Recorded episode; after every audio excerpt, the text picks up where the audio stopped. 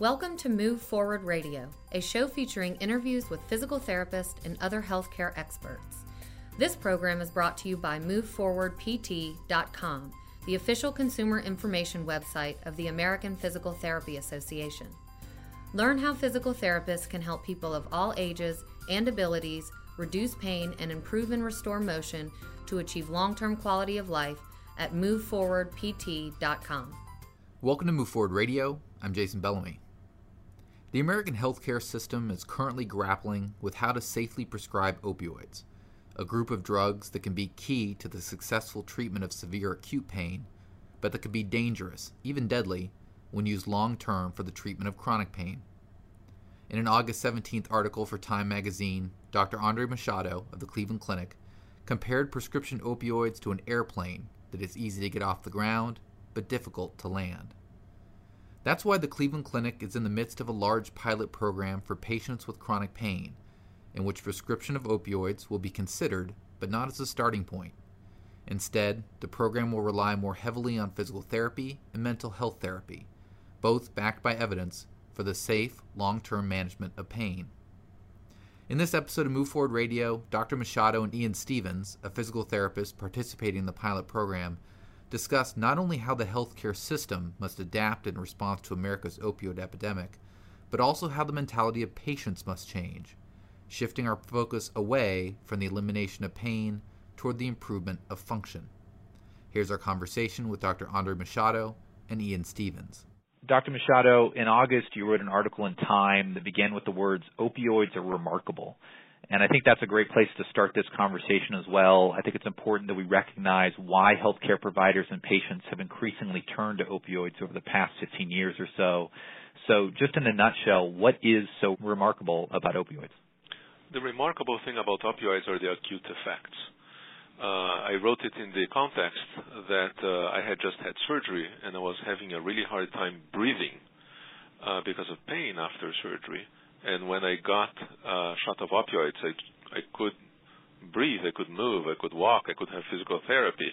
And in that context, the effect is truly remarkable. But remarkable can have two meanings, right? It can be a positive remarkable or a negative remarkable. And the long-term use of opioids, when we use it chronically, are often remarkable the wrong direction. Yeah, as you wrote, you said for some people opioids are a little too remarkable, and that brings us to the epidemic, which is highlighted by increased opioid abuse and rising rates of overdose and opioid-related death, um, also increased heroin use. As, as you take a step back and you look at the scope of the epidemic overall, what concerns you most? What concerns me most is that we t- we took this medication uh, that really has no uh, strong evidence uh, for long-term use, and we made it the standard uh, nationwide for the care of uh, chronic pain. And so opioids, you know, as you mentioned, they they can kind of open a door. They can enable things. So you mentioned, you know, you had opioids, and now you could get the physical therapy because it sort of took that sensation of pain away. Over a very short time horizon. So it happened in the course of a few hours, right? Right. So in the acute use, it can enable a patient uh, to get out of bed. It can enable a patient to uh, have uh, physical therapy the day after surgery. The problem is with the long-term use. Right, and so on that that term, so uh, you know we've seen increased use of opioids in that time. Are people getting healthier? No, no. Opioids are not leading to improved health of the population. Long-term chronic use of opioids are in fact contributing to less physical activity, uh, uh, hormonal changes, and worse overall health outcomes. And so obviously, you know, ending this epidemic isn't something that's necessarily simple. You know, the White House is focused on it, the CDC, the Surgeon General, they've all taken efforts to increase awareness about opioids and the negative side effects long term. Um, but you argued that it isn't the healthcare system alone that needs to change. It's basically also Americans' attitudes about pain and basically what it means to kind of quote unquote successfully treat pain. So kind of describe to me what you mean by that is why do we need to maybe redefine what success is when we go in for treatment? Because as much as we have hoped, opioids are not the magic bullet that uh, doctors will be able to prescribe and will make the pain go away for good. And then people will be able to live pain free. This this is not going to happen. It didn't happen, it's not going to happen. And the change in attitude is to understand that pain can be managed, pain can be controlled, but the primary goal that we want our patients to have is to be able to function and to do things that are important to them, important to their families, and important to society at large. So when we talk about function, I naturally think about physical therapy. And so, Ian Stevens, let me bring you in now. Uh, physical therapists really are focused on improving function. Um, as you hear about the, if you think about the opioid problem and you think about physical therapy as a solution, you know where where is the where's the connection point there? Well, um, that's a great question. Thank you for the opportunity to address it. Um, I think the number one thing we really have to do with patients is um, transform their their mindset. Uh, historically, uh, the, the current con- the current medical system is a lot of passive treatment uh, where the patient comes to us uh, seeking to be to be cured, um, and we know that really uh, to get the best outcomes, the relationship needs to become much more collaborative uh, with the physical therapist as an equal stakeholder with the patient um, to get the best outcome together. Um, and the, the buzzword for that is, is self-efficacy. So we really want to emphasize, enhance that patient's feeling of being empowered, um, that they have uh, control of the situation. And, and, there's a lot of different uh, techniques that we can use, and I think that's where the skill of physical therapy comes in, assessing that patient uh, unique needs and identifying uh, what we need to do for them. Um, I know as a as a patient myself, when I when I seek care, you know, the questions that I usually want answered are, uh, what's going on, what can be done, and and how long is it going to take. So that's something that that we should be able to to provide our patients on that initial physical therapy encounter, um, and reassure them uh, that it's likely that they are going to get better, and that these are the tools at our disposal that we can use to try to help them get better. Uh, finally, I think the other thing that we all need to work on as physical therapists is um, placing their patients' impairments that we identify on our exam in context with their with their function. So I think the really excellent physical therapists are the ones that can really dive into a patient and help the patient understand exactly why they're being asked to do what they do and and develop that relationship between treatment and function. And, and I think we're learning in terms of outcomes that therapists who are that's a skill that's not necessarily related directly to years of clinical experience or, certifications that the therapist has achieved. Uh, this is more of a innate characteristic that therapists that get good outcomes really excel at. So to get patients to not be focused, to not see opioids as a magic bullet, um, to get them to think about improving function rather than just making pain be magically cured. For example, the the bottom line there is to sort of to tell patients to not look for a quick fix, and that's an interesting thing to do in this era where everything we do and everything we encounter right down to our smartphone seems to be designed to make things easier and simpler so it's one thing to say that that's the solution. How do we convince people to do that? And I'd like your both of your perspectives, but Ian, let me start with you. How do you take a patient who's coming in who just basically wants to potentially do as little as possible to make the problem go away? How do you get them to buy into something that may take longer, that may have that that gets them to focus more on function than on the pain they might be feeling?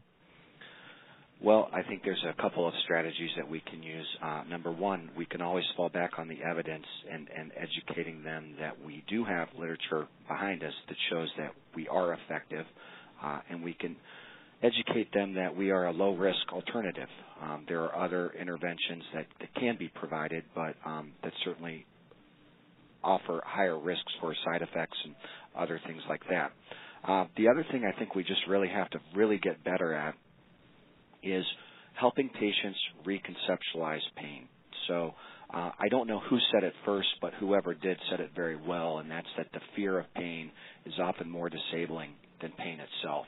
Um, and so patients, uh, if we can help them understand what exactly influences their pain experience, that it is multifactorial, um, and that an injury is a part of their pain experience, but other things that influence that are um, their sensitivity of their nervous system, uh, their mood, um, and those are all things that are, are directly under the control of the patient, um, and that we, we really have to get them to believe that these things are malleable and that can be influenced with treatment. Um, and if they want to get better, uh, we are a team, we're a coach. We're not curing them, we're providing uh, advice. And it's ultimately incumbent upon them to determine if that advice is valuable. And if it is valuable, they need to implement it. Dr. Machado, what are your thoughts on, on changing that mindset away from the quick fix? I think uh, uh, Ian has uh, really uh, hit the nail in the head and uh, explained this very well. Uh, the pain is not a sensation. Pain is an emotion. We are trained from the very early years of our life to use pain to protect ourselves against the environment. When we get cut, we learn not to touch that cutting surface anymore that cutting object anymore because we're going to get cut again. So we learn to avoid uh, things that are associated with pain because they cause injury. The uh, skill to learn as adults is that when pain becomes chronic, it is no longer signaling necessarily an injury uh, to the body. It's it's just there. It's telling us that there is injury when there is really no injury, and this is the difference between hurt and harm. Uh, it is on us to learn that uh, sometimes there is hurt, but there is really no harm. And this is why we do not believe that our pilot should consist only of uh, physical therapists. They are the uh, most important uh, and common part of the uh, work we're doing, but we have paired the physical therapists with a group of behavioral uh, providers who will be the mental coaches for patients to learn that it's possible to move on and to recover from pain without taking so many uh, uh, medications, without taking necessarily opioids. And by rehabilitating the body, which is the job of the physical therapist, while in parallel rehabilitating the mind and the perception of pain, we believe that we'll be able to rehabilitate people in going back uh, to their uh, work, to their self-care, uh, care of their loved ones. In other words, we think that we're going to be able to rehabilitate people back into function, relying less on opioids. And so just to fill in some of the gaps there, so you referred to the pilot program at Cleveland Clinic. I think you have more than a thousand patients with chronic back and leg pain, and and the idea is to not necessarily eliminate opioids, but to definitely not start there. Is that accurate? That's absolutely accurate. Uh, we believe that some of our patients who need medication, maybe non-opioid medication, uh, maybe even sometimes an opioid. That's possible. We believe that uh, some patients may require procedures some patients may require higher risk interventions. Ian was saying that physical therapy is low risk. It's not only low risk, physical therapy is low risk and high efficacy, but some patients may require something else that's available to uh, any patient that will need as part of our pilot. But the common element of the uh, of the pilot and where we're going to start and believe we're going to make the most impact in the lives of our patients is to offer them exceptional physical therapy and behavioral health upfront before anything else. And let me just point out too that that lines up perfectly with the CDC guidelines, which not only said don't use opioids as a first course of treatment, but also said if you do use opioids, you do prescribe opioids, prescribe something else in, with it. Prescribe Absolutely. physical therapy, provide behavioral therapy, so that they're also getting something else, a non-opioid treatment as well. Um, Ian, you mentioned, you know, as you look at this self-efficacy model, uh, Dr. Machado was talking about the emotion of pain. What's the emotion that's involved in overcoming that, of making somebody active in their own recovery? What do you see in your physical therapist role as people do become active in treating their own condition? I, I think you can say that very simply empowered. Um, so, as a provider, it's empowering to see a transition and mind shift from the patient. Um, and I think and when the patient becomes empowered, when they understand pain, um, and they understand triggers and how to reduce the, the uh, sensitivity of their nervous system, uh, I think they become empowered, and I think you can see that um, translate directly to their function. Dr. Machado, going back to the pilot itself, when will you have results on that? When will you know if you're seeing the progress you hope to see? Oh, we know that we're going to make progress. This is a very proven approach uh, in uh, in medicine. Uh, the goal of the pilot is really to find out how to best deliver it to the population, how to how to how to get patients to access this. Uh, this is this is going to last for a year. Uh, we have uh, enrolled our first group of patients, large group of patients, in the month of September. and By mid next year, the pilot should be over, and we're going to take this learning opportunity to then expand it and know how to deliver it in all Northeastern Ohio. And Ian, I don't know if you can answer this because it's a broad question, but are are do people seem receptive to this idea, or do they seem skeptical of this idea and, and hopeful for the quick fix that that opioids were supposed to provide? In other words. Well, I can say um, can answer that uh, two ways. I've had an opportunity to uh, educate a lot of my physical therapy colleagues in our health system about this uh, approach. And they are tremendously receptive about it. Um, they think it's the right care for the right type of patient.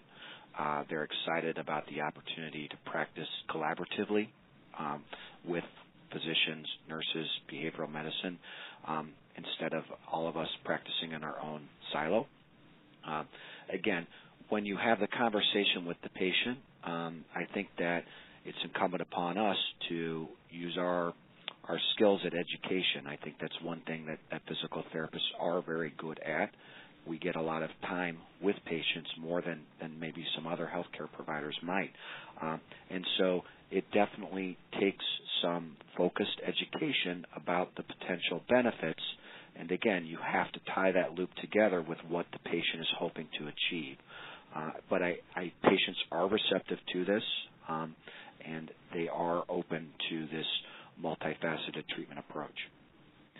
So let's close out with this kind of the same question for both of you as we look at the, uh, I'll broadly call it America's pain problem, and, and I include the opioid epidemic within that. What what most needs to change to, to solve the problem? Uh, Ian, do you want to go first? Uh, sure. I would start with reimbursement. Um, I really think that the way you change in the healthcare environment is uh, is payment, uh, and unfortunately, uh, we're still living in a volume-based um, for the most part, we're changing to value. It's taking time. Uh, but until we get paid on our outcomes, um, there's still going to be incentives to provide treatment that may or may not be clinically needed. Um, so I'm happy, I'm thrilled to see that uh, we're taking the first steps with this transition as physical therapists with the updated evaluation codes that are coming, uh, are likely coming in 2017. Dr. Machado, what are your thoughts? I just want to expand upon what uh, Ian said. Yes, uh, I think he's right. Uh, reimbursement will drive behavior, not only of providers but also of patients. And In addition to getting to the point in which we are reimbursed for the value we provide, we then need to tie to the right metric of how we measure the good that we will do with our treatments. And The metric cannot be a uh, a zero to ten uh, grade of how bad the pain is. Uh, this is a failed metric. The metric needs to be the amount of total impact we made in the patient's life, and whether this person can overall function better or not after receiving the treatment. Let me slide one more question in. Dr. Machado, you, you, your piece in Time appeared in August, I believe. We're talking in late September. Um, We've talked a lot about changing patient attitudes about pain. What was the response to the the Time article from other people in the healthcare field? How much needs to change, and how how rapidly is the mentality seen to be changing in the healthcare system with all the attention related to opioids that's happened from the CDC, from the Surgeon General? Are you sensing a, a ground shift? Uh, I had uh, very good feedback from uh, colleagues, physicians, and other medical providers uh, in changing the um, metric and changing the attitude towards what pain management should be. There is really no pushback on that. uh, our frontier is still to educate the public and to have the public change its expectations of pain management and pain care towards what Ian has just articulated. Gentlemen, thank you so much for your time. Thank My you. pleasure. Thank you. Bye bye. To learn more about America's opioid epidemic and the benefits of physical therapy, explore resources at moveforwardpt.com slash choosept. Dr. Machado's article for Time is available online. For more podcasts like this, find Move Forward Radio on iTunes or visit moveforwardpt.com. I'm Jason Bellamy. Thanks for listening. Thank you for listening to Move Forward Radio. Insight from our guest is for informational purposes only and should not be used as a substitute for individual treatment by a medical professional. Learn more about how a physical therapist can help you and find a physical therapist in your area at moveforwardpt.com. For an archive of past episodes, visit moveforwardpt.com/radio.